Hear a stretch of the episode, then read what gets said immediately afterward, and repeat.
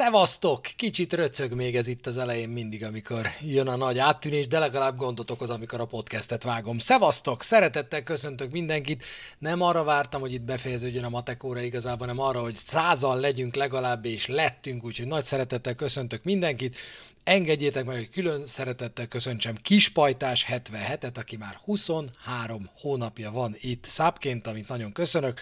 Boldog új évet mindenkinek, gratulálok az egy ponthoz, jól eltaktikázta Pioli, de van ilyen, megyünk tovább. Kispajtásról már ki is derült, hogy ő Milán szurkoló, bár nem hiszem, hogy aki gyakran jár, annak ez nagy meglepetés lenne, úgyhogy ő Milán szurkolóként van ma itt. Boldog új évet mindenkinek, és külön szeretettel köszöntöm Ironside öt hét négyet is, akiről azt kell tudni, hogy legszívesebben ez az a felállás, amiben játszó, játszatná a Rómát, azért öt hét négy az ő neve, aki úriemberként csak annyit fűzött a hatodik hónapja mellé, hogy sziasztok, hello, köszöntelek téged is, és köszöntök mindenkit. Már zajlik egy szavazás, aminek az eredményére nagyon kíváncsi vagyok. Magam sem tudom, hogy hogy szavaznék arra a kérdésre, amit most feltettem. A kérdés az pedig úgy hangzik, hogy milyen lesz kétezer-huszonhárom tavasza, hosszú és fájdalmas, vagy pedig boldog, örömteli, világos, szuper. Nem tudom. Ha a hetvennyolcadik vagy akár ha a nyolcvanhatodik percben kérdeztetek volna tegnap, akkor egyértelműen azt mondtam volna, hogy ez egy nagyon hosszú, fájdalmas tél után, egy még hosszabb, még fájdalmasabb tavasz lesz. Bennem nem változott meg minden attól a két góltól, ami ezután született, de, de elgondolkoztam azon, tegnap óta azon gondolkozom a két gól óta, hogy van-e ebben, meg rengeteg statisztikát, számadatot próbáltam meg megnézni, amit majd mindjárt hozok nektek, mert én azt gondolom, hogy ezekben kell bíznunk, úgyhogy én nem tudom, hogy játszik velünk Mourinho, szórakozik velünk Mourinho, ki tudjuk balanszírozni valahogy úgy ezt a tavaszt, hogy egy ponton fog múlni, vagy fél ponton fog múlni körülbelül a, a negyedik hely, hogy ennek a csapatnak helye van-e az első négyben, arra én még mindig azt mondom, hogy, hogy igen, hogy ennek a csapatnak oda kéne érnie a legjobb négybe. Hogy odaérünk el, az sok mindenem múlik, rajtunk is, meg másokon is, beszéljünk majd erről sokat, és oké, okay, rendben van, én is fogok szavazni. Szevasztok, és még egyszer mondom, boldog új évet mindenkinek, még páran ideértek, úgyhogy már százhuszonötnél is többen vagyunk. Sziasztok, köszöntök mindenkit. Na, pár szolgálati matricák. Aki nem tudja, vannak jó kis falka ösztönös matricáik. Már nincs sok, de mutatom, hogy összesen, összesen most már, mindjárt mutatom, csak közben megpróbálom nem leverni az iPad-et, összesen most már, így, ezt a részét nem annyira gyakoroltam be, így, szóval összesen most már így kb. Ennyi matrica van, ez nem annyira nagyon sok, nem tudom, egy tizenöt darab, mert hogy ma újra postára adtam egy jó, hát nem tudom, húsz pár borítékot, és most már szerintem mindenki tudja, aki kapott, hogy mindegyik borítékban kettő lapul, már csak azért is, hogy tudjatok magatoknak még egy Róma szurkolót valahogy szerezni, szerválni, legyen esélyünk a falka létszámát tovább növelni. Úgyhogy azt szeretném kérni, mivel Instagramon is, itt is, Facebookon is írtatok, aki nem kapja meg, aki már kért, és nem kapja meg hétvégéig, kivéve a külföldön él, mert kettő darab külföldit is ma feladtam, egy németországit és egy ausztriait. Ha valaki nem kapja meg hétvégéig, az mindenképpen írjon rám valamilyen fórumon, jó? Mert most van az, hogy ilyen nem tudom, hetven-nyolcvan kiküldött borítéknál már az ember úgy összekavarja, hogy ki kapott, meg ki nem, meg ki kaphatott, meg ki nem. Kaptam már képeket, és ide kapcsolódik a másik kérésem, ha valaki megkapott, kitalálta a helyét, és felragasztotta a sajátját, akkor, akkor tegye már meg, hogy küld róla nekem Instagramon üzenetként egy fotót, ha úgy gondolja, hogy ez megosztható, hogy hova került ki. Kaptam már kék autóra kikerült falka ösztönös matricát, borzasztó büszke voltam rá, de rajta volt három szám a rendszámból, úgyhogy ezt nem akartam itt természetesen kiposztolni. Úgyhogy ha úgy lefotózzátok, ahogy ti vállaljátok, és elkülditek, hogy Csabi, itt van, ezt nyugodtan tedd ki, akkor én örömmel fogom posztolni Instagramon, hogy íme terjednek a falka ösztönös matricák az országban, sőt, még azon túl is.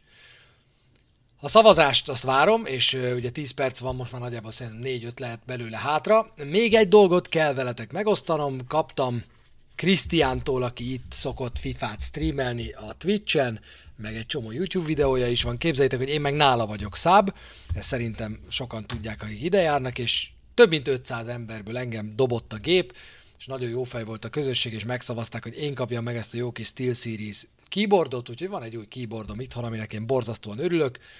Elképesztő jó a cucc egyébként, úgyhogy szerencsés hetünk volt nagyon sok szempontból, nektek a Milán miatt, meg remélem, hogy nagyon-nagyon sok más dolog miatt, és nekem meg már csak azért is, mert olyan ritkán nyerek életemben, most nyertem egy ilyen klaviatúrát, ha még valaki ismeri ezt a szót.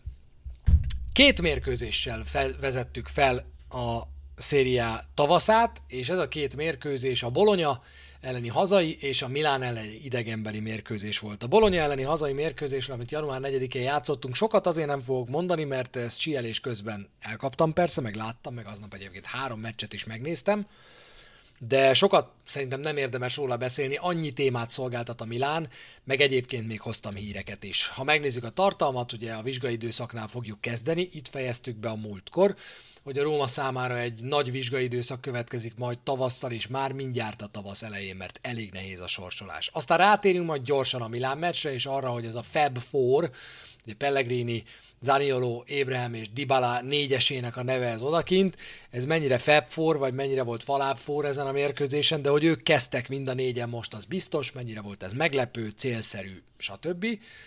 Aztán a két csapat első nyolcvanhét percében, nyolcvanhat percében látott különbség egyik magyarázatát próbálom majd megkeresni, amikor miszter Majré állandó jelenlétéről beszélek, mert nálunk tizenketten vannak a pályán mostanában egyfolytában, ő a tizenkettedik Aztán beszélünk egy statisztikáról, ami talán meglepő, de harminc év után most először ebben a szezonban érte el a Róma, és ez egy eredményességhez kapcsolódó statisztika.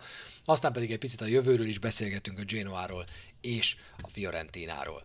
Szóval ott fejeztük be, hogy vizsgai időszak jön a Róma számára, és José Mourinho számára, mert a Milán nagyon-nagyon hamar jön. Nekem kétféle matekom van, két mércém van, ami alapján ezt a vizsgai időszakot mérem. Nálam két tantárgy van, amiből ennek a csapatnak viszonylag gyorsan le kell vizsgáznia.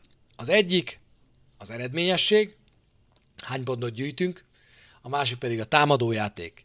Nem egy spanyol viasz ez a két mondás, mert pontosan tudjuk, hogy a kettő összefügg, de az egyik nélkül szerintem nincsen a másik, támadójáték nélkül nincsen eredményesség, és ha egy dolgot vártam a téli szünettől, az az, hogy ennek a csapatnak a támadójátéka gyökeresen meg fog változni. Kiderülhet az két mérkőzés alatt, hogy van-e fejlődés a támadójátékban? Szerintem nem derülhet ki ez alatt a két mérkőzés alatt. Ennek egyértelmű oka az, hogy a Bologna elleni meccsen nagyon hamar megvolt az előny, azt meg tudjuk, hogy egy Mourinho csapat hogy kezd el futballozni előnyben. A Milán ellen pedig sejthettük, hogy ha nem is a Napoli elleni teljes sündisznóállás, de valami olyasmit fog bevetni José Mourinho, és ez is történt. Igazából nem derült ki ezen a mérkőzésen, ezeken a mérkőzéseken, hogy ebben fejlődött a csapat. Az a meccs, amelyen ki fog derülni, az a heti két mérkőzésünk, a Genoa elleni meccs és a Fiorentina elleni mérkőzés. Ezeken a meccseken már ki kell derülnie, hogy ez a támadójáték ez előrelépette, fejlődötte, és ha igen, akkor hogyan és mennyit lépett előre. A negyedik helyet ostromolni kell, ez az eredményességi elvárásom. A két pontos átlag közelében muszáj egyszerűen maradni. Ö, nincs mese. A Bologna elleni egy nulla Pellegrini tizenegyesével született, meg nagyon örültem neki, egy egyéni villanásból jött Dybaláéból, aki ugye fogta magát és kiharcolt az elején egy tizenegyest. Még egy momentum volt, amiről beszélni kell e meccs kapcsán, Abraham mentése, amire én akkor is azt mondtam, hogy írjunk be ennek a csávónak egy gólt, és én mostantól kezdve Tammy Abraham találatai mellé mindig egy plusz egyet oda fogok tenni, és a Tammy Abrahamnek köszönhető pontok mellé meg kettőt, mert ezt a három pontot Abraham mentésének köszönhetők. Ott már a jóisten se segített volna, a kapufa se segített volna, senki, az ott Tammy Abraham védése volt, amely legalább egy gólt és biztosan két pontot ért ennek a csapatnak. A Bologna elleni győzelem után két dolgot tudtunk. Egy, hogy még mindig nem lesz a Milán ellen José Mourinho, mert letölti a második eltiltását is. A másik pedig, hogy öt ponttal voltunk a tavalyi önmagunk előtt ebben a pillanatban. Ez egy nagyon érdekes statisztika, és én folyamatosan figyelem is, itt is hallhatjátok, hogy a tavalyi önmagunkhoz képest, meg a Fonseca önmagunkhoz képest, a két évvel ezelőtti Rómához képest éppen hol tartunk, és az olasz újságírók is ezt rendre előveszik, azok, akik szeretik Mourinhót, meg szeretik az ő játékát, meg szeretik az ő stílusát, és szeretnék, hogy a Róma edzője maradjon, ők általában ilyenkor veszik elő, mások meg három fordulóval ezelőtt vették elő, amikor még nem volt különbség a tavalyi és az idei teljesítményünk között. Nyilván, ahogy haladunk előre a szezonban, egyre többet fog majd mondani ez az adat. Az, hogy öt pontos különbség lett volna tavalyhoz képest bármikor a szezonban, akár pozitív, akár negatív irányba, arra én nem emlékszem. Szerintem a tavalyi önmagunkhoz képest most álltunk a legjobban a Milán elleni mérkőzés előtt. Én nem vártam semmit ettől a mérkőzéstől, mert pessimista voltam végig. Tehát én, mind, én végig azt mondtam, a Bologna elleni játékot látva aztán különösen, hogy ugyan már elmegyünk a bajnokhoz idegenbe. A Milán agresszív, pressingre épülő, nagyon direkt stílusa az nekünk egyáltalán nem kedvez. Biztos voltam benne, hogy Mourinho be fog seggelni a kapu elé.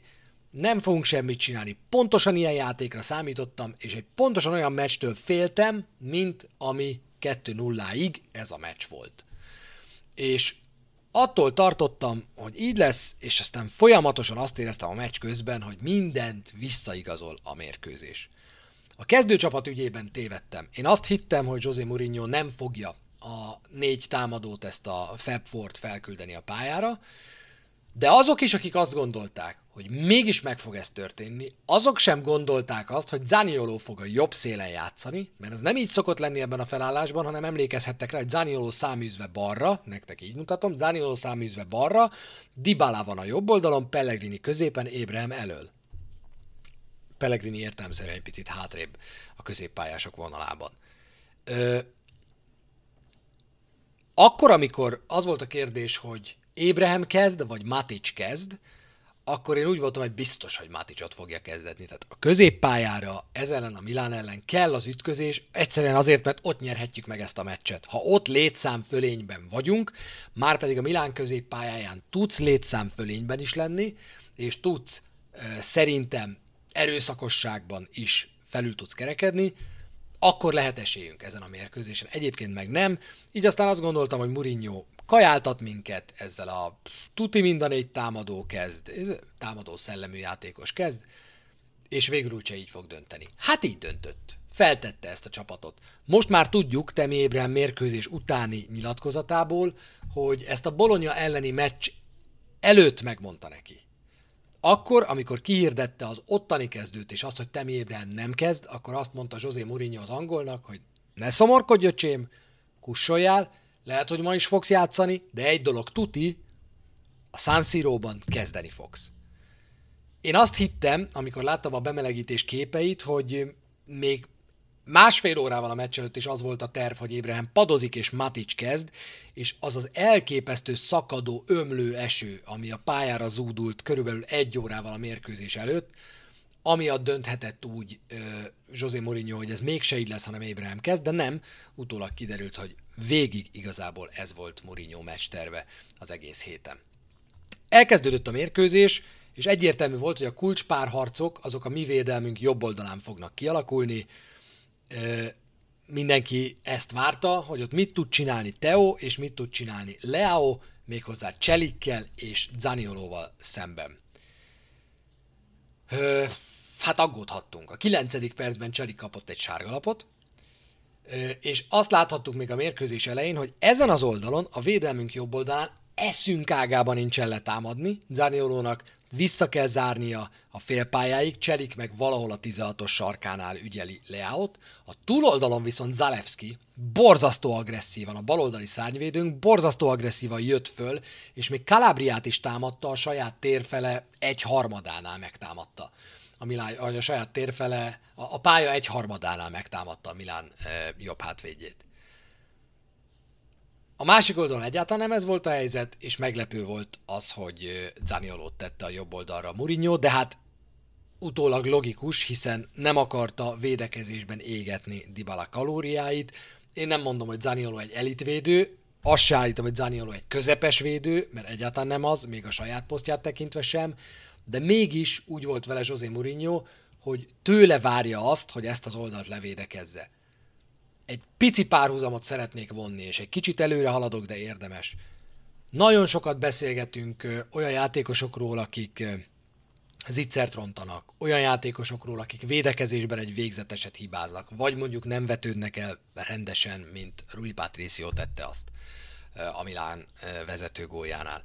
Nagyon keveset beszélünk azokról a játékosokról, akik közül én most kettőt hoznék, Nicolò Zaniolót, akire védekezésben tett borzasztó fontos, számára kényelmetlen, kellemetlen feladatokat Mourinho ezen a mérkőzésen, és a túloldalon Olivier Giroud, akinek pedig szintén számára, nem mondom, hogy teljesen kényelmetlenül, mert nem szokatlan ez neki, de azért még sokkal többet kellett megpróbálnia kicsalogatni, a kapunak háttal játszani, igazából a félpályánál futballozni, mint szokott Olivier Giroudnak, hiszen a Milán terve egyértelműen az volt, hogy Giroud húzza ki Smallingot, húzza ki a harmadik belső védőjét a Rómának, mögé pedig induljanak a Milán gyors támadói, és aztán oda lehessen majd mögénk ívelni nekik a labdát. Giroud rendkívüli alázattal tette ezt a meccsen, és egyébként a Milánból ővé volt még a legtöbb kapura lövési kísérlet is. Nagy szerencse, hogy nagy zicserben azért nem találta a labda, amikor meg helyzetbe került, akkor meg rontott Olivier Giroud, de mind a két játékos hihetetlen áldozatot hozott a csapatáért, és tulajdonképpen a kezdő sípszó előtt az edzője kérésére, Pioli és Mourinho kérésére vállalta azt, hogy hát valószínűleg nem az ő brillírozásáról fog szólni ez a meccs. Giroudnak azért nem, mert a félpályánál focizik, onnan meg azért nehéz gólt lőni, Zaniolónak meg azért, mert folyamatosan azt kell figyelgetnie, és arra kell gondolnia akkor is, amikor támad, hogy oké, okay, de mi van, amikor elveszítjük a labdát. És lesz majd egy-két eset, amiről beszélünk, mikor előre mentünk a jobb oldalon, elvesztettük a labdát, és rohadt nagy baj is lett azonnal hátul. A középpálya volt az, és végig ezt éreztem a meccs elején is, az első tíz-tizenöt percben is, hogy, hogy, hogy ha a középpályán valahogy pontosabban játszanánk, akkor, akkor ez a meccs lehetne, ezen a meccsen lehetne keresni valónk. A lassú tempó az, az most már nálam lassan ilyen megbocsáthatatlan bűn az első félidőkben. Amiben mostanában a Róma nagyon rossz, az az első félidei támadójáték. Tehát totális fogalmatlanság van, de tényleg.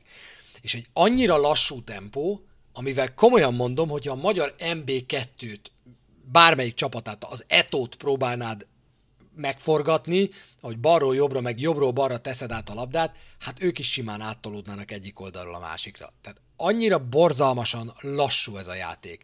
Annyira semmire nem lehet vele menni, hogy ez, ez, ez kínos a szemnek komolyan. És aztán a második félidőben kiderül, hogy tud ez a csapat gyorsabban játszani, hogy a fenében ne tudna. Hát ez mégiscsak Dybala, Pellegrini, Zaniolo, Abraham, Cristante, válogatott játékosok egész sora, hogy a fenében ne tudna ez a Róma jobban játszani, meg gyorsabban. Nem is szándék az, hogy a csapat gyorsabban játszon. Csak amikor az ellenfél középpályájával szemben van szansz, Akkor, akkor több mint furcsa és bosszantó, hogy ez, ez nem akar megtörténni, egyrészt, másrészt pedig azért mind Cristante, mind Pellegrini könnyű passzaiba is bőven-bőven csúszott hiba. Még egy Milán játékost szeretnék kiemelni. Az első fél időben én egy ö, komoly következtetést vontam le, és aztán szaladtam is gyorsan a FotMobhoz megnézni az első fél idő hustle statisztikáit, vagyis a azokat a statisztikákat, amelyekből kiderül, hogy egy csapat mennyire akarnak egy meccsen, ugye a kosárlabdában is vannak ilyen statisztikák, fociban is, a labdaszerzések, a szabadlabdák begyűjtése, a párharcok megnyerése, fociban sokkal több ilyen adat van, konkrét adat, amiből ez kiderül, és hát a félelmem beigazolódott. Akkor történt ez az eset, amikor Tonali körülbelül három percen belül egyszer a saját csapattársát, Saelemaekerst lökte el, már nem is tudom, hogy a bírótól vagy az ellenféltől, hogy ne reklamáljon, és kettő perccel később meg a Milán alapvonalánál az előre törni készülő Zaniolót egyszerűen egy két kézzel kilökte az alapvonalnál. De úgy lökte ki, hogy azt nem kellett lefújni. Nem állította nagy dilemma elé Massát, mert pont annyit lökött Zaniolón, amilyet egy, amekkorát egy rangadón lökni kell. És azt éreztem, hogy, hogy Tonaliból valami olyan félelmetes magabiztosság árad, meg olyan fajta felelősség tudat árad belőle, hogy itt egy rangadó, és ennek a csapatnak igazából ő a vezére, és ezt egyébként még Róma szurkolóként is baromi jó látni, hogy van egy játékos, aki három éve még közel sem ilyen szinten futballozott, két éve szenvedett, tavaly már igen jó volt, idén meg azt látod rajta, hogy a fickó elhiszi magáról, hogy ha Ibrahimović nincs a pályán, akkor itt ő az első számú ember, aki után a csapatnak jönni kell.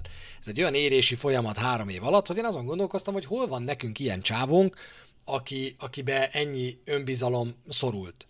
És akiből ez nem agresszivitásként jön ki, és ezt már többször elmondtam itt, hogy belőlünk akkor, amikor határozottnak akarjuk tettetni magunkat, akkor valahogy ez mindig rosszul jön ki. Vagy egy nagyon-nagyon kemény faltal, amiből akár piros lap is lehet, vagy egy, vagy egy reklamálással, valahogy rosszul jön ki belőlünk. Az inkább ilyen, ilyen dű, ami kitör belőlünk. És itt pedig Tonali esetében egy ilyen félelmetesen határozott, magabiztos keménység volt az, ami kijött belőle, ezért is hiányoltam Matićot a pályáról, mert bár sebességben nem ugyanaz a kettő, de, de ő az, aki szerintem ezt körülbelül egyedül tudja a Rómából. Határon autózott, de pontosan ennyire volt szükség. Feltűnő volt még az első fél időben, hogy nem tudom, nektek feltűnte, hogy minden egyes szögletünknél, minden egyes szögletünknél, amikor szöglethez jutottunk, a Milán játékosok anyáztak.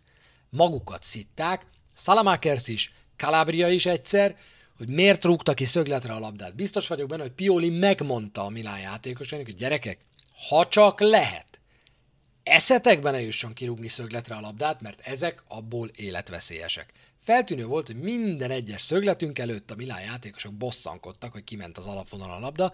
Más kérdés, hogy ezekből az első félidőből semmi, de semmi nem jött be. Bezzeg a túloldalom. A harmincadik percben Kalulu góljával megszerezte a vezetést a Milán. Ibáñez hibázott. Ibáñez hibázott? Igen, Ibáñez hibázott.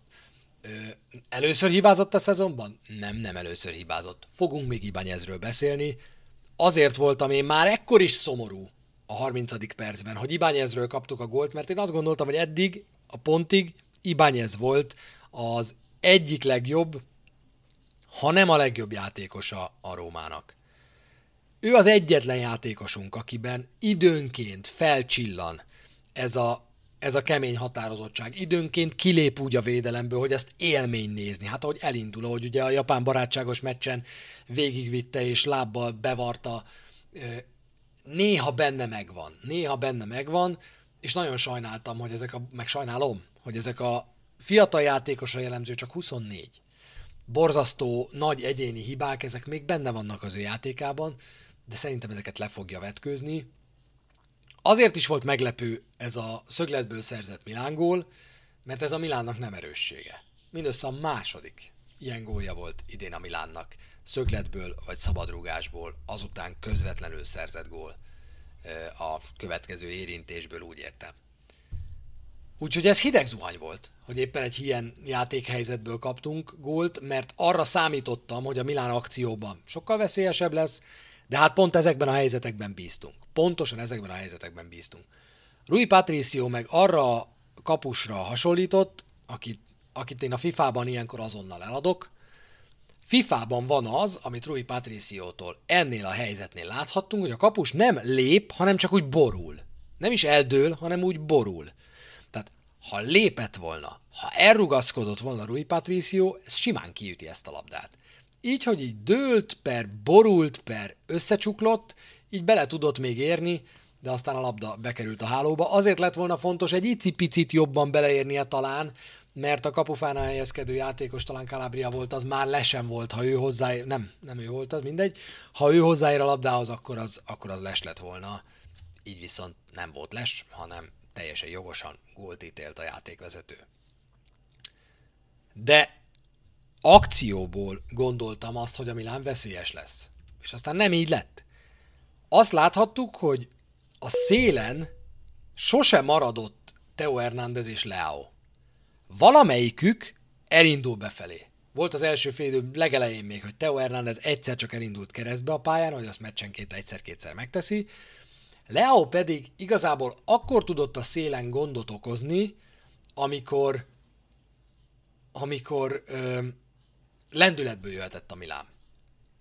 Borzasztó nehéz, tehát nincs még egy ilyen erős balszél, mint a Miláné. Az egész olasz bajnokságban megkockáztatom, hogy Európában se nagyon. Mondom úgy, hogy Európában is bármelyik párossal, balhátvét, balszélső duóval felveszi ezt a versenyt. Az ezer százalék. Nincs egy olyan páros, amelyikre azt tudjátok nekem mondani, hogy figyelj, tuti, hogy jobbak ezeknél. Védekezésben lehet őt mondani, támadásban nem hiszem.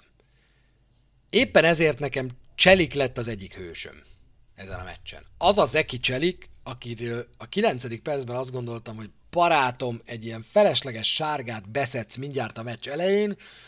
Karsdorp ugye nincs a keretben, majd erről szintén később, a rövid híreknél. A cseréd az igazából Spinazzola lehet, vagy az, hogy Zalewski átjön erre az oldalra, és Spinazzola jön a bal oldalra. Hát így meg mi a franc lesz? És a végén úgy lehozta a hetvennyolcadik percig Zeki Çelik a mérkőzést, hogy egy faltnál, ott a félpályánál, a kicsit borítós faltnál, ha nagyon szigorú massza, akkor még egy ennyi-bennyit mondhatott volna, a második sárgát semmiképp, de úgy lehozta ezt a meccset, hogy Leão nagyon nem volt veszélyes, őt pedig nem fenyegette a kiállítás. Az első félidő végén azért a rendkedvéért még Zaniolo is kapott egy sárgát, így aztán Zaniolo is, és Çelik is sárgás lett. Az, mind a két védőnk ott a jobb oldalon sárgás lett. Egy valakiről meg azt hittük, hogy sárgás, ő Mancini volt, aki ugye a három védőnkből a jobb oldali, de mint utóbb kiderült a mérkőzés után, neki nem volt sárgalapja, nem ő kapta a mérkőzés elején reklamálásért a sárgát Massától, így aztán ő játszhat majd a Fiorentina ellen. Ha nem játszhatott volna, az azért lett volna nagy baj, mert Ibáñez viszont kisárgázta magát, de Mancini játszhat majd a Fiorentina elleni mérkőzésen. Akkor még a félidőben azt hittük, hogy ez az oldalunk full sárgás, erről egy tweetet is kiküldtem, hogy én jobban ráparázok ezekre a sárgalapos felgyülemlő lapokra, mint általában az indokolt, ezt már megfigyeltem magamon, de, de azért itt tartottam attól, hogy mi a fene fog történni ezzel az oldallal a második félidőben. Podcastünk per vlogunk per Falka Ösztönünk mai legjobb férfi mellékszereplője, nem női mellékszereplője a mosogatógép.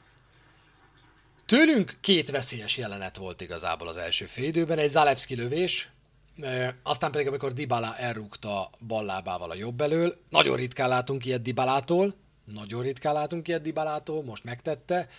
Ez csupán azért egy apró érdekesség, mert ez az iksz gé mutatóban nem került be így aztán, mint helyzet, mert ezt nem számították lövésnek, hogy ballal igazából kipöckölte a labdát az alapvonalon túlra, ahelyett, hogy jobban lőtt volna Dybala. Pedig az első fél időben egyértelműen ez volt a legnagyobb helyzetünk, ez minimum egy, nem tudom, tippelek csak, de egy húsz-huszonöt százalékos helyzet biztos, hogy volt. A gondom az volt, amit Tonalinál már említettem, és ekkor ugrottam rá a statisztikákra, ugye Milán minden akarati tényezőben lenyomott bennünket. Nagyjából kétharmad, egyharmad arányban nyerték meg a párharcokat, és ezt teljesen visszaigazolták a számok. Amink pedig nem volt az első fél időben már harmadszor rövid időn belül, az kaput eltaláló lövés. Emlékezhettek, a Napoli elleni hazai mérkőzés volt az első ilyen, a Torino elleni hazai meccs volt a második, az őszt záró vé bé előtti utolsó mérkőzésünk, amit Dybala becserélése után hoztunk X-re az utolsó pillanatban. Ez volt az első két meccs, amikor a komplett első félidőben nem volt kaput eltaláló lövésünk, és ez lett a harmadik a szezonban. Ezért mondom, hogy a támadójátékunk a szünet előtt mostanában a totális fogalmatlanságra eh, hajaz. Nem maradhat ez így. Tehát az, hogy akarati tényezőkben lenyom bennünket a Milán, és ráadásul még jobbak is, hát ebből csak zacskó lehet, főleg úgy, hogy hátrányban voltunk. Úgyhogy ezen változtatni kellett a második félidőre, és hogyha valami látszott a második félidőben, az az volt, hogy ezen tudott változtatni a Róma, és ezt most a meccs végére ugrok, mert ez így érdekes, tényleg tudta szinte X-re hozni a Róma a végén. harminc tizennyolc volt a FotMob adatokat, mondok újra, harminc tizennyolc volt az első fél időben a megnyert párharcok száma a Milán javára, ötvennégy negyvenhatra sikerült felhozni ezeket, tehát enyhe Róma fölény volt a második fél időben, néggyel több párharcot nyertünk, mint a Milán, nem hattal, Ö, nem, négyel. A légi párbajokat, nem harmadikos matekba is megbuknék, hiába azt gyakoroltam a lányommal az előbb még. A légi párbajokat sikerült a javunkra fordítani, és a földön is végül alig-alig maradtunk a mérkőzés végére hátrányban. Egy dolog még, amit sikerült jócskán, jócskán megnövelni a második félidőben, és ez nyilván összefügg azzal, hogy többet birtokoltuk a labdát, kevesebb direkt hosszú passzunk volt, ami mindig pontatlanabb, és több oldalpasszunk volt, hiszen több támadást próbáltunk legalább építeni a második félidőben. A passzpontosságot is nyolcvan százalékra sikerült növelni, ami Mourinho taktikával a Milán ellen idegenben egy teljesen rendben lévő statisztika, szerintem ezt a portugál is aláírta volna. A Miláni nyolcvanhat volt egyébként. Volt egy kettős csere a hatvanötödik percben, aminek volt jelentősége, mert pont erre utazott, hogy cseréljük le ezt a középpályát, mert ez így nem fog menni. Lejött Zaniolo, lejött Cristante, és szerintem ha lett volna egy harmadik i csapadon, azt is behozta volna Fóti per Mourinho. Bejött Matić, és bejött Tahirović, azért, hogy a középpályán legyen már bennünk vér. Szerezzünk labdákat, legyünk agresszívebbek. Ettől a pillanattól kezdve pedig ez szerintem meg is valósult. Matić nyolcvanhat százalékkal passzolt a meccsen, és négy labdát szedett össze, Tahirović száz százalékkal passzolt a mérkőzésen, és két labdát szedett össze, pedig volt két hosszú pontos passza is Tahirovićnak.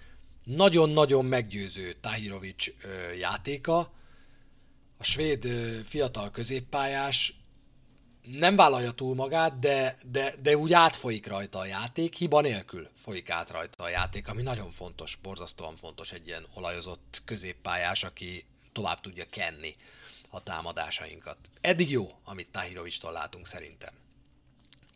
De hiába jó, ha nyomvat gól nem jön. Ehhez képest jön Pobega a túloldalon, és a becserélése után nem sokkal a hetvenhetedik percben berúgja a második hazai gólt egy kontra után. Na, ekkor azt gondoltam, hogy vége a meccsnek. Én nagyon ritkán nem hiszem el, hogy ebből vissza lehet jönni, de ahogy az elején mondtam, mindent, ami rosszat elképzeltem a meccs előtt erről a mérkőzésről, azt visszaigazolt a meccs.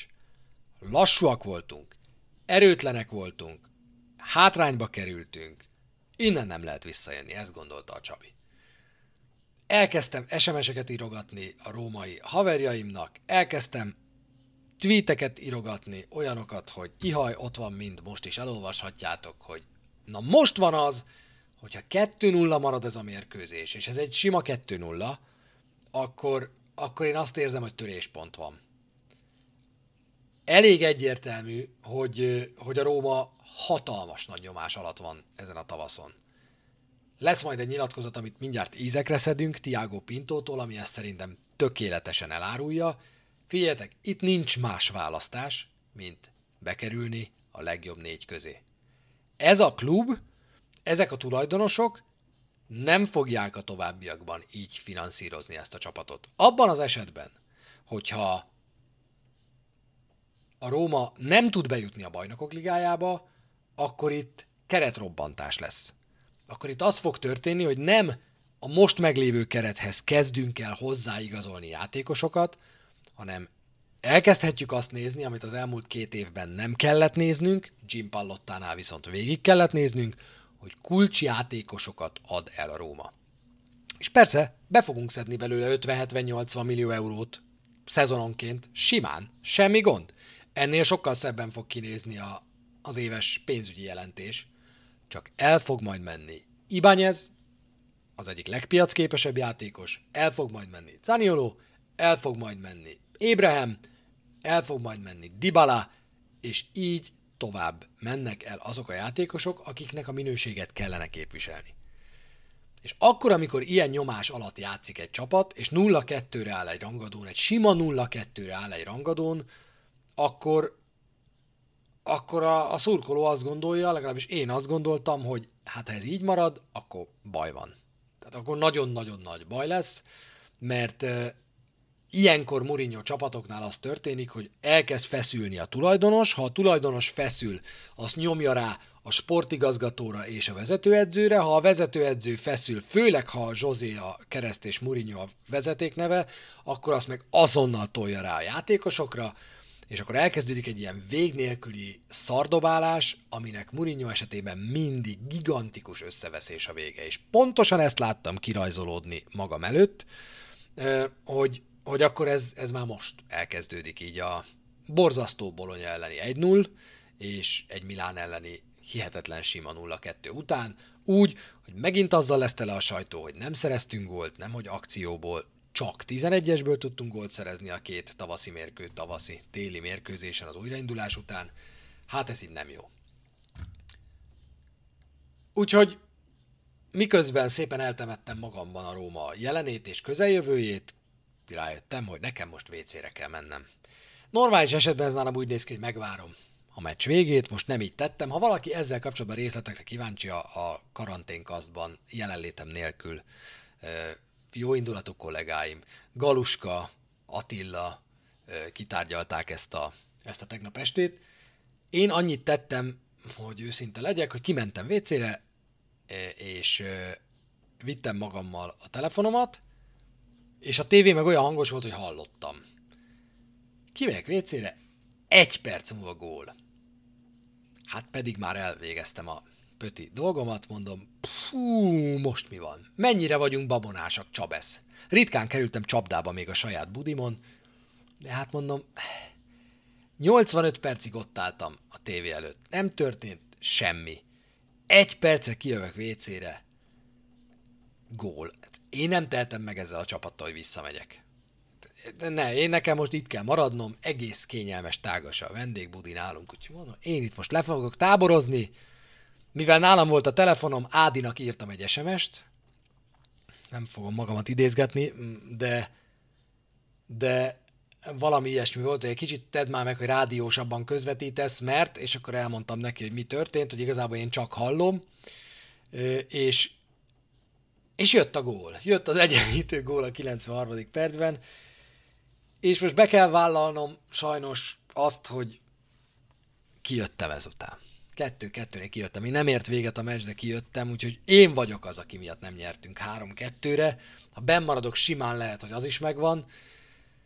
Kijöttem, és aztán amikor véget ért a meccs, akkor megnéztem a gólokat. Szerencsére, aki esetleg ugyanúgy járt, mint én, hogy nem tudom, a hetvenötödik vagy a nyolcvanadik percben kikapcsolta a tévét, az a Sport té vé Facebook oldalán megnézheti a meccs rövid összefoglalóját, de a Serie A YouTube oldalán fönt van a nyolcvanhetediktől a kilencvenharmadik percig tartó időszak egyben, és ott, ott átérezhetitek, hogy mi történt akkor, amikor teljesen elveszett volt minden, addig, amikor húsz fehérmezes egymás hegyén hátán ünnepli az egyenlítő gólt.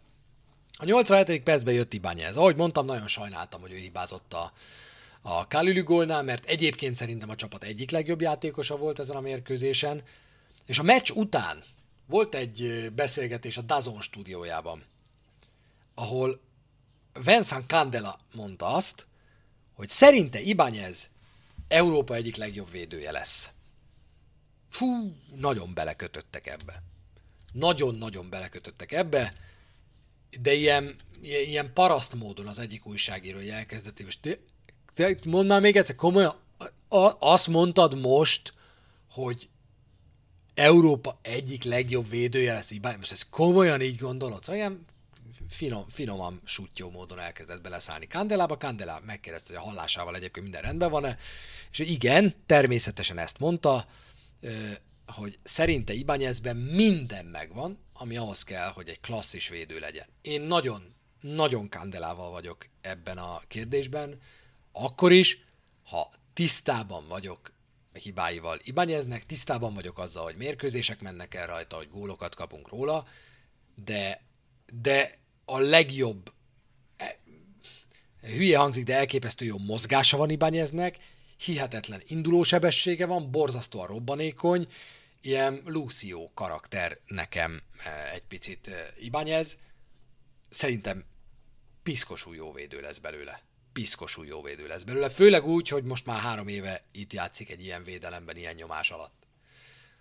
Érdemes még azért a góljánál egy picit maradni, mert, mert azért egy, egy izgalmas találat volt. Nézzétek meg ezt a képet.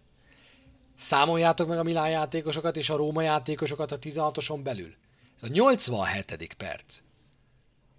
mind a tíz Milán mezőnyjátékos a saját tizenhatoson belül védekezik, mind a tíz, és a Rómából hat játékos van a tizenhatoson belül, közülük igazából kizárhatjuk Tahirovićot, aki itt a hosszún érkezik, de aztán nem fog berobbanni majd a labdára. Tehát igazából Abraham, Mancini, Smalling, Matić, Ibáñez. Ők öten támadják a labdát, akiket a zónázó Milán védelem képtelen megállítani. Ibáñez berobban, itt még úgy látszik, hogy Tonali hibázik, de mondom, látható ebből a képből is elég egyértelműen, hogy a Milán zónát védekezik, és nem tudják megállítani Ibáñezt. Ez azért egy kolosszális védelmi hiba. Akkor is, hogyha a Róma ö, nagyon jó ezek után, a rögzített helyzetek után, majd mindjárt azt is végigvesszük, hogy mennyire jó, de tíz az öt ellen a tizenhatoson belül azért, azért tudnod kell, tudnod kell védekezni. kilencvenharmadik percben pedig jön Tammy Abraham, kettő kettő, egy megpattanó szabadrúgás, úgyhogy Pellegrininek nem írják be az újabb gólpaszt, mert ez a labda megpattant, utána pedig még Matić fejelt, és a kipattanóból érkezett meg a gól. Egy nulla egész nyolcvanhat százados iksz gé-jű próbálkozás Tammy Abrahamtől, és ez már bemegy. Az ötödik Tammy Abraham, a hatodik Tammy Abraham gól a szezonban, hiszen volt az a Bologna elleni mentés is. A Juventus, az Empoli, a Sassuolo, és az Európai, Európa Ligában a Helsinki ellen lőtt gólt Tammy Abraham eddig. Messze még a huszonhét gól, de, de jó ír az, hogy tavaly is a Milán ellen kezdte a góltermést, tavaly is a San Siróban kezdte a góltermést, és ha jól emlékszem, bár ezt az adatot nem írtam fel, de tizennégy gólt szerzett ezzel együtt tavasszal. Kedves Tammy, én ezt a tizennégyet ezután az őszi négy után aláírom. Legyen. Legyen ez az első a tizennégyből, szakadjon már ki ez a rohadt gólzsák. Nagyon örülök neki, hogy két olyan fontos, önbizalomnövelő momentum van Tammy Abraham mögött, ami pontot ért. Összesen három pontot ért ez a két mozdulat a csapatának. Ettől már el kell hinnie, hogy menni fog ez jobban is. És ettől a körülötte lévőknek is el kell hinni, hogy menni fog ez jobban is. Nem mindegy, hogy milyen önbizalmi állapotban van a befejező csatárunk, hát ha most, most minden jobb lesz. Minden megváltozik körülötte, amikor jobban kezdenek rá egy picit odafigyelni. Hát így lett kettő kettő. Pár dolog még a meccsről, ami érdekes. Pár adat, meg egy dolog, ami engem borzasztóan idegesített az egész mérkőzésen. Ugye Jordan Benny, Jordan Beast, akivel egyrészt együtt fifáztunk a Telekom Cyber kupán, másrészt pedig szerintem sokan követik itt a Twitch-en a FIFA streamjeit, ő kim volt a meccsen, és kérdeztem tőle, volt egy live Insta bejelentkezése a meccs után már a szállodából, és kérdeztem tőle, hogy te figyelj már, az egész stadionban úgy volt, hogy Milán szurkoló, Róma szurkoló, Milán szurkoló, Róma szurkoló, így ültették az embereket, mert más sem mutatott az olasz rendező az egész meccs alatt, mint hogy Milán szurkolók szivatnak Róma szurkolókat, amikor a Milán előnyben van. Olyan szinten háborítottak fel engem ezek a fotók, mint amit itt is láthattok kettő egynél, hogy azzal vicceskedik a Milán szurkoló srác, hogy a mellette álló Róma szurkoló srácnak a sájába törli a műkönnyeit, és a többi meg ott röhög rajta, és ez is idegesített, de aztán az is idegesített, amikor, amikor meg kettő kettőnél az egymás mellett álló házas pár, amelyikből az egyik Milán szurkoló volt, a másik Róma szurkoló volt, azok édeskedtek ott egymással. Nem annyira vagyok én erre kíváncsi egy meccsen. Engem kifejezetten felhúzott ez, hogy mi a francnak kell ilyen képeket mutogatni. Aztán kérdeztem a Benit, és mondta, hogy eléggé kevert volt egyébként a sztori, tehát hogy szinte minden ö, sorban volt olyan, hogy ott ült egy csomó Róma szurkoló a Milán szurkolók között. Én ezt nem mutattam volna, de ha már mutatom, tisztelt olasz, ismeretlen olasz rendező, akkor kettő kettőnél ezt a párost is visszahozom, és megmutatom, hogy mi történik. Mert a kettőből ez volt az érdekesebb páros szerintem, és ez bizony elmulasztotta megtenni az olasz rendező kolléga. A rögzített helyzetes gólokról kell beszélnünk, a negyvennyolc százalékát szerzi a Róma így a góljainak a bajnokságban, ez egy iszonyatosan magas szám. iszonyatosan magas szám, huszonegy gólunkból tíz ilyen, hét szabadrúgás vagy szöglet után, és három tizenegyesből. A második a Juve harmincnyolc egész öt százalékkal, tehát kilenc egész öt százalékkal kevesebbel, aztán jön az Atalanta és a Napoli egyharmaddal, harminchárom egész három százalékkal, ami azt jelenti, hogy ez kell, erre szükség van. Az, hogy te versenyben legyél a bé el helyekért, ahhoz neked nagyon eredményesnek kell lenned. Ez egy tök jó dolog, ha te eredményes vagy szögletek és szabadrúgások után, de ez az akciógólok mellé, a felépített támadásokból szerzett gólok mellé kell, hogy érkezzen, nem pedig helyett. A tizenkilenc gól nagyon nagy probléma volt, a huszonegy is az, de most legalább kettőt rúgtunk egy mérkőzésen. Összehasonlításképpen a Milán jár harmincegynél, a Napoli harminckilencnél, a Juventus, nem tudom, az Inter harminchatnál, a Juvénak alig van több nálunk. Tehát a stabil bé el helyre pályázó csapatok azok jócskán felettünk vannak, meg ott van az a Juve, amelyik meg én nem tudom, hogy mit művel. nyolc meccs kapott gól nélkül, hatszázhatvanhetedik perce lesz az Chesney-nek a következő, amelyen nem kapott gólt. Zsinórban félelmetes sorozatban van a Juve, és a Rómának köszönhetően már ott van a második helyen a bajnokságban. Szóval akcióból viszont nem tudunk gólt lőni. tizenegy akcióból szerzett gól, ez a tizennegyedik helyre jó a szériában. Ez egy alsóházi eh, helyezés, és ami még meglepő, hogy nincs kontragólunk. Tehát az a Róma, amelyikről nagyon sokszor látjuk, hogy kontrára játszik, idén még kontratámadásból gólt nem tudott szerezni a szériában. Azért ez problémás. Ami nem problémás, az a hajrából szerzett gólok száma, a hajrában szerzett gólok száma, pedig ez nemrég még gond volt. Emlékeztek arra a streamre az Inter elleni meccs után, amikor Smalling hetvenhatodik hetvenhetedik percben szerzett gólja volt a legkésőbbi gólunk addig a bajnokságban. És akkor éppen azon panaszkodtam, hogy hát emberek, hol van az a csapat, amelyik tavaly a Sassuolo ellen, meg még ki tudja, Spezia ellen, meg ki tudja hány csapat ellen, mindig az utolsó tíz percben jött, mindig az utolsó öt percben jött, mindig a ráadásban jött, most mi van a hajrákkal? Na, elkezdtek megérkezni a hajrák. Ez már a nyolcadik gólunk volt az utolsó tíz percében a meccseknek. A harmadik helyet jelenti ez a tabellán, a Napoli tizenkettő, Juventus kilenc, és közvetlenül utánok most már mi jövünk. Az előző hat meccsen öt ilyen gólt is szereztünk, és akkor még nem számítottam a Sassuolo elleni nyolcvanadik percben született gólt, mert harmadikos matek, az nem az utolsó tíz perc még. Milán ellen nyolcvanhét és kilencven plusz három, Torino ellen kilencven plusz négy, a Verona ellen nyolcvannyolc és kilencven plusz kettő. És mellé jön még a Sassuolo nyolcvan. Úgyhogy megjöttek a hajrában szerzett gólok. Nem tudom, hogy honnan jöttek. Szintén megmondom. Fogalmam nincs, hogy ez a két gól honnan érkezett, de sokkal jobb így, mint hogyha nem érkezett volna meg.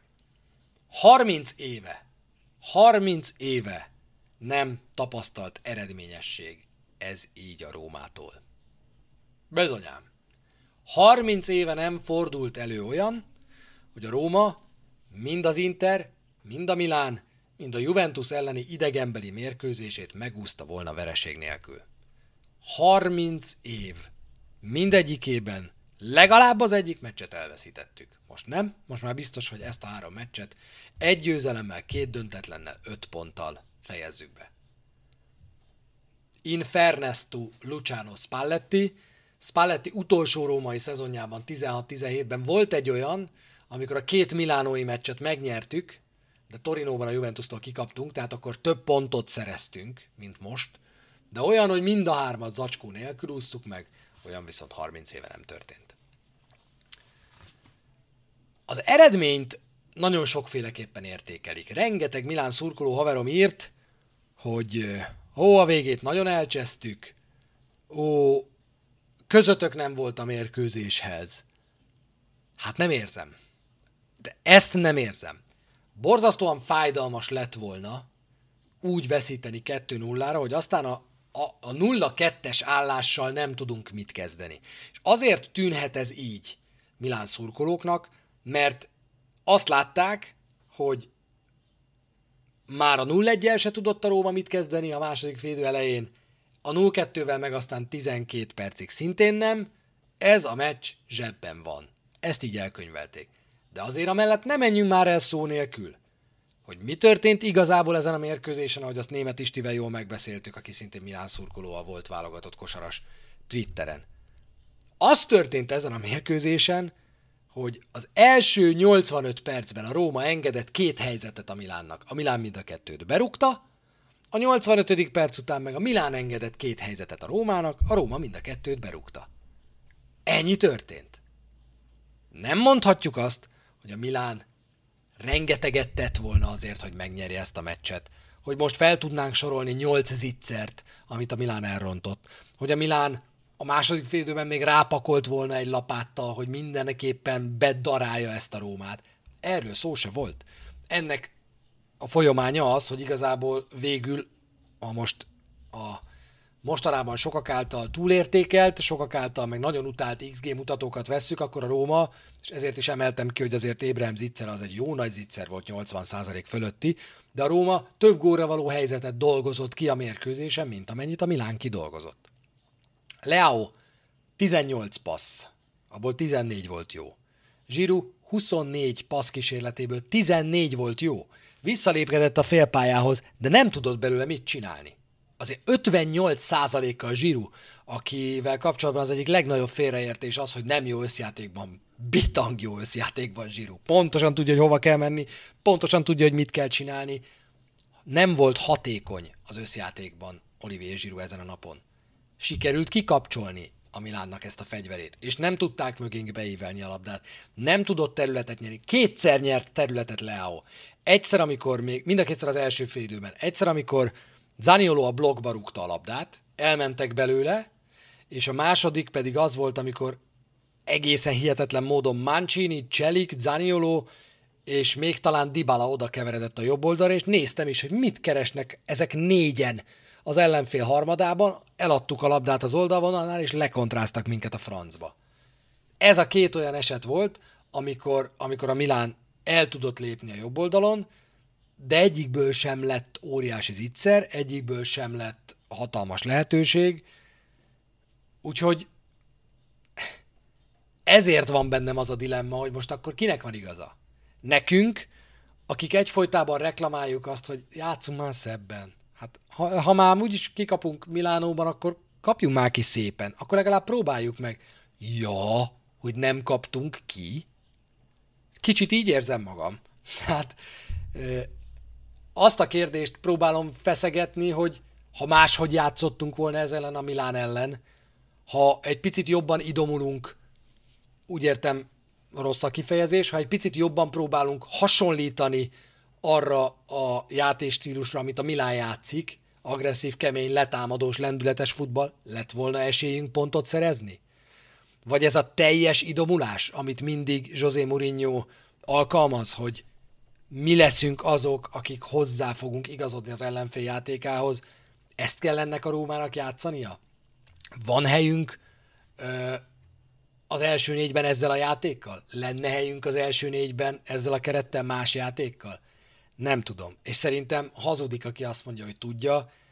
Ez egy nagyon érdekes kísérlet, főleg egy olyan klubnál, amelynél minden a látványos játékról szólt az elmúlt évtizedekben. És amikor tizenegyedikek voltunk, meg hetedikek voltunk, akkor is azt mondtuk, hogy jó, de baromi jó volt ez a négy-hármas zacskó hétvégén, és belehaltam egy kicsit, na de rúgtunk három gólt, és lehetett vitatkozni. Most meg megfojtjuk, unalomba fullasztjuk az összes mérkőzésünket, de harminc éve most először szerzünk pontot, Milánóban kétszer, Torinóban meg a Juventus ellen egyszer. És igen, ott vannak, már hallom, hogy mondjátok, hogy Csabi, mi lesz a hazai zacskókkal, az egy nullákkal, a Napoli ellen, meg az Atalanta ellen, meg a Láció ellen? Igen, tök igazatok van. Nekem is rohadt nehezen veszi be a gyomrom ezt a Mourinho futballt. Én is tegnap ki akartam hajítani a tévémet az ablakon. Lássuk meg, hogy mit tudunk. Azért ez a csávó már nyert pár dolgot. Én még mindig azt mondom, hogy nyárig ezt meg kell nézni. Nyárig meg kell nézni, és valószínűleg ezt gondolják a tulajdonosok is. Diaz, ő volt kiváló. Az ő lecserélését megköszönhetjük, szerintem, Piolinak. Azt egyébként nem gondolom, hogy Pioli úgy nyúlt bele ebbe a meccsbe, hogy ő tehet a vereségről, az sokkal inkább, hogy a pályán lévők tíz az öt ellen védekezi le egy szögletet, a második gól az meg szerintem egyértelmű bal szerencse volt a Milán szempontjából. Na most, hogy ideértünk, le is zárom a szavazást. A szavazás végeredménye pedig a következő. Azt kérdeztük az adás elején, hogy milyen lesz kétezer-huszonhárom tavasz, a hosszú és fájdalmas, vagy virágos és örömteli, jobb nem jutott eszembe. Hát körülbelül hetven harminc az arány, akik azt mondják, hogy hosszú és fájdalmas lesz ez a tavasz, vagyis rohadtul nem lesz itt top négy, meg elgyőzelem, meg kupagyőzelem, álmodozzunk itt mi össze-vissza. harminc százaléknyian, egyharmadnyian se hiszitek azt, hogy lesz ebből még valami. Én ismertek, az optimistákhoz fogok csatlakozni. Szerintem lesz. Én tegnap se hittem el, és lett. Legyen ilyen a szezon is, hogy végig nem hisszük el, de végül csak kikeveredik ebből valami. Na, a Milán meccset én ezzel lezárom. Két dolgunk van még. Pár híren menjünk végig, és aztán egy kicsit a Genoával és a Fiorentinával foglalkozzunk, majd nézzünk rá a kommentekre, kérdésekre. Ugye mindig azt szoktam kérni, a végén tegyétek fel a nekem szóló kérdéseket, közben meg olyan jó nézni, hogy így eldumáltok egymás között. Bocs, hogy láttam pár nekem feltett kérdést, de... de... Zeknorb. Csabi, hogy jó legyen, egy egész tavasz a retyón. Hát figyelj, hogy Bud Spencert idézzem, az egész világ egy büdös nagy vé cé, és mostanában sajnos ez tényleg igaz. Ha így vesszük, akkor meg lesz Zeknorb, és remélem, hogy jó lesz az eredmény is. Na, hírek. Mourinho kapitány lesz. Mourinho portugál kapitány lesz. Hát nem lesz. Mourinho brazil kapitány lesz. Hát nem lesz. Ezek a hírek felreppentek mostanában. Én nagyon remélem, hogy a vé bé után ez a ki lesz, ahol a kapitány típusú hírek lezárulnak. Mourinho nem fog kapitánynak elmenni, ezt már a múltkor is elmondtam. Nagyon korán van még ez szerintem, egyébként meg olyat nem tenne, hogy a Róma mellett mást is vállal, ha ő tenne, akkor a tulajdonosok nem engednék neki. Ugye se a portugál, se a brazil kapitányság nem fog megtörténni. A portugálról már egyértelmű, hogy nem fog megtörténni, hiszen megtörtént a kinevezés. A brazil cáfolat az pedig ma érkezett meg egyébként José Mourinho-tól, úgyhogy már azt is lehet olvasni a sajtóban. Hogy marad-e? Na az már a top négyen múlhat majd a nyár után. Mi van az átigazolási piaccal? Jöhet a következő tök jogos kérdés. Volt egy január harmadiki interjú a Gazettában, és ezt az interjút az a s roma pont hu-n a mai napig teljes egészében elolvashatjátok, sőt, nagyon megköszönöm, hogyha valaki belinkeli a chatbe azt a magyar cikket, amit mindenkinek kötelező olvasmányként javaslok. Nagyon sok mindent elárul ez a nyilatkozat. Ez egy olyan nyilatkozat volt, amit átigazolási időszak elején nem szoktak tenni sportigazgatók. Persze, ha utólag belegondol az ember, és majd, hogyha elolvassátok, akkor látjátok ti is, akkor... akkor azt gondolja, hogy nem olyan nehéz ilyet nyilatkozni, hogyha tényleg nem akarsz igazolni. A Róma kettőt erősít ezen a télen. Az egyik erősítésünk az az, hogy nagyjából két hét múlva már a meccskeretben lehet Gini Wijnaldum, ez egy mai hír, együtt edz már a csapattal, és két hétre van még szükség kb., hogy utolérje magát. Szerintem a Bologna ellen és a Fiorentina ellen még, illetve a Genoa ellen és a Fiorentina ellen még nem fog játszani. Ezen a héten ugye kupameccsünk van, és bajnokink hétvégén, a következő héten viszont már játszani fog. A másik erősítésünk pedig Solbakken, aki megérkezett, és szintén nem játszott még, de a mai edzésen például fejelte egy gólt. Köszi szépen, Zoli, hogy belinkelted, már ott van a cikk. Aki megérkezett, és egy szélső támadónak mindenképpen jó lesz, egy újabb támadó opciónak jó lesz, de kiderül ebből a Tiago Pinto nyilatkozatból, hogy ne is álmodjunk arról, hogy a Róma bárki mást igazol még. A Financial Fair Play-t már nyáron is be kellett tartani, mert ez volt a szóbeli megegyezés az UEFA és a Róma között. Ez pedig azt jelenti, ennek a legfontosabb kitétele az, hogy annyit költhetsz, amennyit beszedsz.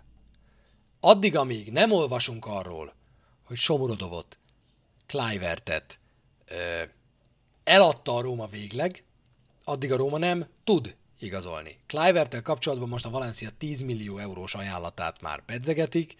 Én azt gondolom, hogy valahol nyolc körül lesz annak a vége, és el fog menni. Ez pedig valamiféle mozgásteret ad nekünk, mondjuk a nyáron lejáró szerződésű Auer megszerzésére, ha csak Auert esetleg nem ingyen akarja jutányosabban hozni majd a Róma nyáron. A fontosabb feladat, és ez is ebből a nyilatkozatból derül ki, az a belső védő problémája. Elmondta Pinto, hogy ne szórakozzunk már, mindenki tudja. Ha egy csapat két belső védővel játszik, akkor négyre van szüksége. Ha egy csapat hárommal játszik, akkor minimum ötre van szüksége. A hat az optimális, de az már valóban egy kicsit sok. Nekünk meg négy van. Nagyon fontos lenne egy belső védőt igazolni. Közte és Mourinho között ebben nincs vita. Probléma ott van, hogy nem tehetjük meg. Akkor se tehetnénk meg, hogyha Friedkin most azt mondaná, hogy itt van még száz millió euró, hülye gyerekek, igazoljatok még játékosokat. Nem tehetjük meg, mert a Financial Fair Play deal miatt, amit aláírt a Róma, annyiért vásárolhatunk, amennyiért eladunk. Azt is kimondta, hogy a legfontosabb cél a szezonban a bé el szereplés kiharcolása. Elgyőzelemmel, akkor elgyőzelemmel. Ha bajnoki negyedik helyezéssel, akkor bajnoki negyedik helyezéssel, vagy négybe kerüléssel, de valahogy a bé el szereplést ki kell harcolnia ennek a csapatnak. Ez pedig meg is határozza azt, amit szerintem mindenki sejtett. Bajnokság, Európa Liga, olasz kupa. Ez a sorrend a sorozatokban, ahogy minden csapatnál ez szokott lenni, amelyik nemzetközi kupában indul. A Karsdorp ügyről is beszélt. Ö... Vannak variációink mind a jobb, mind a bal oldalon, akkor is, hogyha se Zalewski, se Spinazzola jobblábas léte ellenére nem jobb hátvéd, hanem inkább bal, de meg nem is annyira védő mondjuk Spinazzola, és Zalewskinek is vannak hiányosságai. Engem azért kicsit éget az a dolog, hogy mi lesz, hogyha nincsen Çelik. Tehát most megint az van, hogy egy darab jobb hátvédünk van igazából, átszervezésen megoldható a kettő. Azért én nem szeretném, hogy Spinazzola legyen a jobb hátvédünk. Nem szerettem volna, hogyha tegnap Spinazzola a jobb hátvédünk például. De Karsdorp a keretben van most is, a meccs keretben nem kerül be, Karsdorp eladó, de ingyen távozni nem fog, kölcsönbe távozni nem fog, végleg fog távozni. tíz millió eurót kér érte a Róma, valószínűleg ennél olcsóban is eladnák. Azt mondta, hogy már egészen szépen tartottunk megegyezés felé, amikor Karsdorp ügyvédje egy kicsit beleköpött a levesbe, mert próbált okoskodni és eljátszani a fenomént. Ez nem sikerült neki, úgyhogy egy kicsit rosszabb irányt vettek a tárgyalások. Mondom, ez egy egy héttel ezelőtti nyilatkozat volt kb. Long story short, száz szónak is egy a vége, hogy ezt magyarul szoktuk mondani. Nem fogunk igazolni, csak ha eladunk. Ha eladunk, főleg belső védőt fogunk igazolni. Ingyen esetleg jöhet más is, de az meg nem valószínű, hogy megtörténik. Frattéziről álmodnotok nem kell. Sokan kérdezték tőlem, ez volt a legtöbb kérdés az elmúlt egy hétben, hogy mi van ezzel a pénzügyi jelentéssel, mert egyszer csak derültékből villámcsapásként jött a hír, hogy több mint kétszázharminc millió, egész pontosan kétszázharminckettő millió dollár veszteséggel zárta a Róma a kétezer-huszonegy huszonkettes pénzügyi évet, vagyis a futball szezont. A hír igaz, kétszázharminckét millió mínusz volt, ennél csak a Juventusnak volt több egyébként, kétszázharminckilenc millió.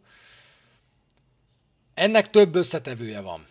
Az átigazolások nem hoztak pénzt, eh, ahhoz képest amennyit eladott a Róma, annyiért vásároltunk szinte. Tehát nagyjából négy millió euró volt, vagy dollár volt a különbség a kettő között. Pozitív szaldó.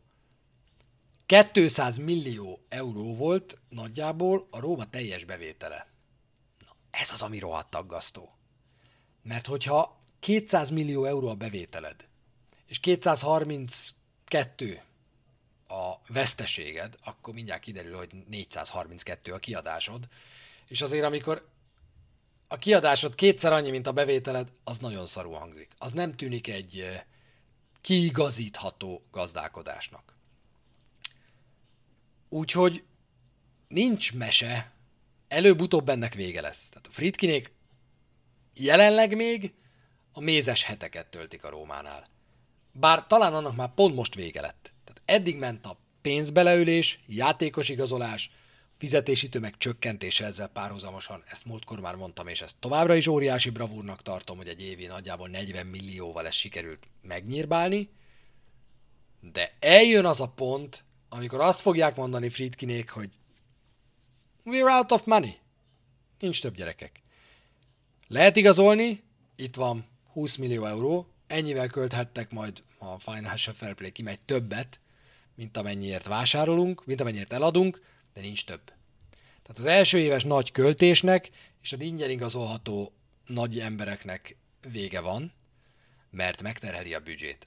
Egyértelmű most már, ha visszapillantotok, mi történt? Rohadt sokért igazoltunk, tudtuk, hogy ezzel Financial Fair Play bajaink lesznek, és rámentünk utána az ingyen igazolható játékosokra, mert már Financial Fair Play bajaink voltak. Tudtuk, hogy onnantól kezdve már nem tudunk pénzért igazolni. Volt egy nagy futás, amikor megérkeztek Friedkinék, akkor kellett igazolni, mert tudtuk, hogy belelépünk az ef ef pé folyóba már megint, és onnantól kezdve maradnak az ingyen igazolható játékosok, ha nem akarunk értékeket feláldozni. Ennek mindjárt vége. Ez mindjárt kifut. Úgyhogy a kétszáz millió eurós bevételt, hogy még egy nagyon ijesztő adatot mondjak. És ez a bevétel, ez csökkent szponzoráció tekintetében. Az, hogy a Qatar Airways-t felváltotta a Digital Bits, az nem tett túl jót a büdzsének. Ezt a kétszáz millió dollárt majdnem teljes egészében felemésztik a személyi költségek. száz nyolcvankettő egész nyolc millió dollár volt a személyi költsége, mert benne van Mourinho, a stáb, a játékosok, az ügynöki díjak, stb. stb. És az alkalmazottak. száz nyolcvankettő egész nyolc millió. tizenhét egész kettő maradna a minden egyéb költségre. Járhatatlan ez az út. Egyelőre Friedkinék fizetnek. Tudjátok, mennyi pénzt tettek bele eddig a Rómába? A vásárlással együtt majdnem egy milliárd dollárt. hétszázharminchat milliónál tartanak. És ha stadiont építenek, simán meg lesz az egy milliárd dolláros befektetésük. És ha most megnéznénk, hogy oké, de mennyit ér a Róma, akkor azt látnánk, hogy persze, ennél valószínűleg többet érhet a Róma, hogyha majd ki egyenesítjük egy kicsit jobban a gazdás- gazdálkodását, de ennek a mézes hétnek mindjárt vége lesz. Még akkor is, ha jön az Adidas, mint új messzponzor, és biztos, hogy ez több ö, stabil bevételt, biztos bevételt jelent majd, mint a New Balance. Nem véletlenül perel a New Balance. Három hír jött ezzel kapcsolatban. Egy, hogy fog kinézni az első számom, ez óriási győzelem. A kilencvenhárom kilencvennégyes ö, mezünk lesz az első számú mezünk, Bordó, sárgacsik, Lupetto. Visszatér a farkas az első számú mez logójára, és ö, már nem a Róma címere lesz ott, hanem a farkas, amely nagyjából húsz évig volt a Róma mezén a hetvenes és a kilencvenes évek között. A harmadik számú mez, ez ma jött ki. Ha azt mondom nektek, hogy nyalóka mez, abból még nem biztos, hogy tudjátok. Ha azt mondom nektek, hogy az a bordó, narancs, citrom, sárga színű mez, az a három csíkos mez tér vissza majd, ami, amiben Ancelotti az egyik képen virít nagyon fessen. Na, az a mez lesz a harmadik számú mezünk jövőre. Úgyhogy gyerekek, minden pénzt félrerakni, minden lóvét félrerakni, mert jövőre mezvásárlás van. Még nem tudom, hogy mi lesz a hátán, Zaniolo, vagy Pellegrini, vagy Dybala, vagy nem tudom, de jövőre minden lóvét mezre költünk. És a harmadik hír a per, hogy a New Balance úgy döntött, hogy beperli a Rómát. Miért döntött úgy a New Balance, hogy beperli a Rómát?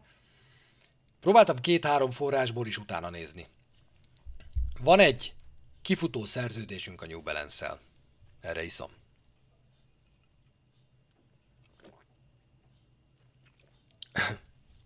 Én nem szoktam Kovács Gergő Somorodovval. Soha nem volt ilyen jó befektetésem. Kawhi Leonard, hú, basszus, nekem se szabad. Nekem se szabad ilyet csinálni. Szóval, volt egy mez szerződésünk a New Balance-el, egy sportszergyártói szerződésünk a New Balance-el. Ez most kifut a szezon végén. Lehetett már hallani az Adidasról az ősz elején is. De olyan kusban. Úgy. Mondtuk is, hogy lesz, de mindenki kínosan ügyelt arra, hogy egy félhivatalos szó se hangozzon el. És ezt úgy csodáltam is, hogy jó, de hát most ennyire nyílt titok, kijött az első mezfantázia, mondom, most már valamit kéne mondani. És aztán jött a hír, hogy igen ám, de a New Balance közben perben áll a Rómával. Mert hogy abban a szerződésben, amelyik kifut, állítólag az volt, hogy, és innentől megoszlanak a vélemények, és nincs nálam a szerződés, úgyhogy nem tudom, ö, első visszautasítási lehetőség van benne, ami nagyjából azt jelenti, hogy ha a Róma elkezdene bárki mással tárgyalni, sportszergyártói megállapodásról, akkor először vissza kell menni a New Balance-hez. Ha megállapodnak, kezet ráznak, a New Balance elég komoly ajánlatot tesz, akkor kezet ráznak és mennek tovább. Ha nincs megállapodás, akkor pedig a Róma kimehet a piacra és szabadon tárgyalhat bárkivel. Ez az, azt hiszem, a right of first refusal, ezt valahogy így mondják angolul. Viszont azt mondják New Balance-ék, hogy ők azért perelnek, mert nekik meccselési joguk volt. Na rohadtul nem mindegy, hogy mi van abban a megállapodásban. Átfutott pár nagyértékű sportjog szerződés már életemben a kezemen. Ilyen is van, meg olyan is van. A kettő baromira nem ugyanaz. Hogy neked te meccselhetsz, az azt jelenti, hogy ha Róma, a Róma kimehet a piacra, tárgyalhat bárkivel. De ha a Nike ajánl évi húsz milliót, meg tíz százalékot, az Adidas ajánl évi negyven milliót, meg húsz százalékot, akkor a Róma oda megy a New Balance-hez, és azt mondja neki, hogy figyelj ide, én kaptam az Adidas-tól egy évi negyven millió plusz húsz százalékos ajánlatot, kell ez neked? És hogyha azt mondja a New Balance, hogy igen, változtatások nélkül hajlandó vagyok elfogadni azt a szerződést, akkor, tovább, akkor kutya kötelessége a Rómának megállapodni a New Balance-el. Nagyon nem gondolom, hogy ez történt volna, hogy ennyire amatőr lenne a Róma, vagy, vagy, vagy valami más is van a háttérben, hogy annyira jó az Adidas deal, hogy a jogászok megmondták, hogy figyeljetek, pff, maximum a garantált pénzre tudnak titeket perelni, az meg nem lesz sok. Nem tudom, hogy mi van a háttérben, értelmezési gondok vannak, meg jogászkodás, az biztos. Adidas lesz, ez most már hivatalosnak mondható, bár még senki nem jelentette be, de eközben a klubot a New Balance beperelte. Ennyi hírt hoztam el nektek mára.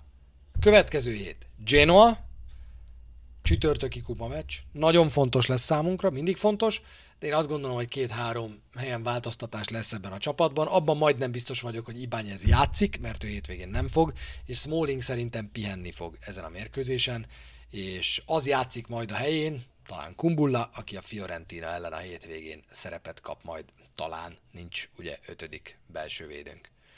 Úgyhogy számítsatok arra, hogy Kumbulla, Mancini, Ibáñez lesz ezen a meccsen, és a hétvégén meg majd Kumbulla, Smalling, Mancini hármas lesz. És aztán játszunk majd a Fiorentinával egy vasárnap esti mérkőzést. Nagyon hibá- hiányozni fog ebből Ibáñez, erről a mérkőzésről. Itt azért sok mindenre választ kapunk. A Fiorentina egy nagyon alulértékelt csapat idén a szériában, azért, mert hátul állnak a tabellán, de nagyon tudnak italiánóék, na, itt kicsit fáradt vagyok, italiánóék tudnak jól játszani.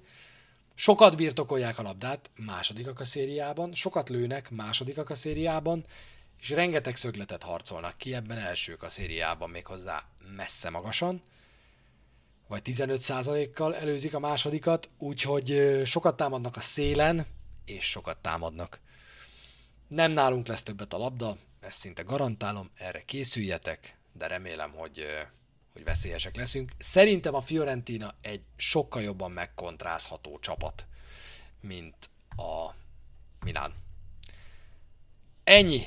Én ennyit akartam nektek nagyjából elmondani, bele is fértem bő egy órába. Nézzük a csetet! Nézzük az összes többi kérdést, ami jött. Élőben nézzük, ki fogjuk szurkolni. Vasárnap húsz negyvenöt lesz, azt hiszem, a Fiorentinálni mérkőzés. Belotti marad? Ö, nem tudom. Nem tudom, hogy Belotti marad-e. Szerintem Belotti marad. Hát Belottinak igazából most egy egyéves szerződése van. Azt szerintem ki fogja tölteni, aztán majd meglátjuk. Semmi esélyt nem látsz a kupameccsen a négy védőre? Tök jogos kérdés, Szabián, de... látok rá esélyt, hogy ezen négy védővel játszunk, amíg meg nem szerezzük a vezetést. Ha van kérdés, ami nekem szól, akkor azt most tegyétek föl. Hétvégén meccs, azt még nem tudom, Jazzfen, hogy a Honvéd o es em meccsre kimegyek-e, az oroszlány elleni derbire. Vinyá? Nem, nem, nem érint meg a kérdés. Már nem azért, mert te teszed fel Ironside-t, hanem mert... Szerintem, figyelj, ha nincs Karsdorp, és azzal számol Mourinho, hogy a jobb oldalra át kell vinnie valakit, akkor Vinyának maradnia kell. Meg egyébként Vinyá marad. Meggyőztél a kérdéseddel. Vinyá marad. Tudod miért? Mert, mert ha meg nem tud jönni belső védő, akkor ő a bal belső védőnk. Ő a háromból a baloldali. Betiszt én is olvastam, de én szerintem egyelőre maradni fog. Csabi, oké, hogy nem igazolunk, írja Lobesz, de nyáron látsz rá esélyt, hogy szabadon igazolhatóként Depayt megszerezzük?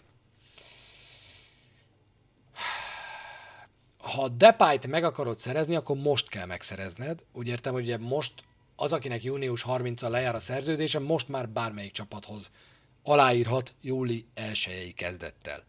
A másik lehetőség, hogy visszabattyogsz a Barcelonához, és megállapodsz velük. Depay fizetése azt hiszem, hogy húsz millió euró bruttó per szezon. Na most ennek a felét nem fizetné ki szerintem a Róma.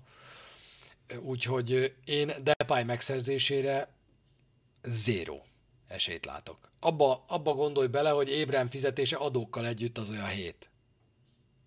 húsz? Az rengeteg. Ezt szerintem nem. Kizárt. Auerral látok esélyt, és én örülnék is neki. Most láttam, hogy országot váltott. Algériai lett a fifában is. Én örülnék Auernak, de ő is abban a cipőben van, mint Depay. Szerintem vele meg fogunk állapodni, és ő, ő el fog jönni a Rómához. Na, ennyi volt akkor a mai Falka Ösztön. Nagyon kösz, hogy itt voltatok. Ilyen nagyon sokan, akkor amikor jött a hetvenhatodik Hétvégén a Fiorentinával játszunk, és én itt leszek majd hétfő este kilenckor újra, hogy megint megbeszéljük a dolgokat. Belovári Zoli, kommentálni fogsz Róma meccset? Szerintem fogok, hogy mikor, azt még nem tudom. Most még a következő egy-két hétben nem közvetítek, viszont utána meg már pont beszéltem Garuskával, hogy most már úgy szeretnék egyik héten en bé á-t, másik héten olaszt, valamit úgy szívesen közvetítenék most már, mert kipihentem magam. FIFA lesz-e valamikor? Acsádáma nagyon sokáig gondolkoztam rajta, hogy ma legyen-e, de aztán úgy döntöttem, hogy nem lesz, mert, mert holnap nekem nagyon korán kell kelnem. Ha valamikor lesz, akkor azt Twitteren, Instagramon, meg itt is fogom majd jelezni. A Genoa elleni mérkőzést közvetíti-e valami? Milyen szuper kérdés így a végére. Már megyek is megnézni. Let me google that for you, ahogy ezt mondani szokták. Hát szerintem az Attila mondta volna már nekem, hogyha nem közvetítenénk. A Sport egy közvetítheti a Róma-Genoa mérkőzést. Ugye szerencsére ebben a körben is már elosztják a kupameccseket, tehát úgy van, hogy például a Láció jövő héten fog majd játszani. Ha valaki tudja, akkor közben nyugodtan írja be a chatbe. Kérlek szépen, Sport kettő, csütörtök huszonegy óra, Róma-Genoa olasz kupa mérkőzés. Kösz már, mire én beírtam, már Belovári Zoli be is írta. Na, úgyhogy, ahogy en dé cé búcsúzik, mindenkinek jó vadászatot kívánok én is. Petrovamának köszönöm szépen a követést, ugyanúgy, ahogy The Bukemannek is, League Jordannek is, Bedő Patrik Officialnek, Béli Barnának, B Mark hatszáztizennégynek, Robi nyolcnak, Little Keysnek, Romsi negyvennek, ötnyolcszáztizenegy Kotámnak is, Óbecse négy C E-nek, nem tudom miért vannak ilyen neveitek. Nagyon köszönöm a Prime-os előfizetését, Csabinak a követést, és Barca Norbinak meg az, de szerintem ezzel zártuk körülbelül az előző Falka Ösztönt, hogy már húsz hónapja itt van. Kösz, hogy itt voltatok, cél a négyezer-négyszáz követő, és aztán meg az ötezer. Szevasztok, jövő héten újra jön majd a Falka Ösztön, ne szomorkodjatok, mert szerintem összességében sokkal-sokkal jobban jöttünk ki ebből a hétből, mint ahogy azt tegnap olyan három tizenegy környékén gondoltuk. Jó pihit mindenkinek, ciao, hello, meg sok erőt, meg kitartást a héthez. Hello!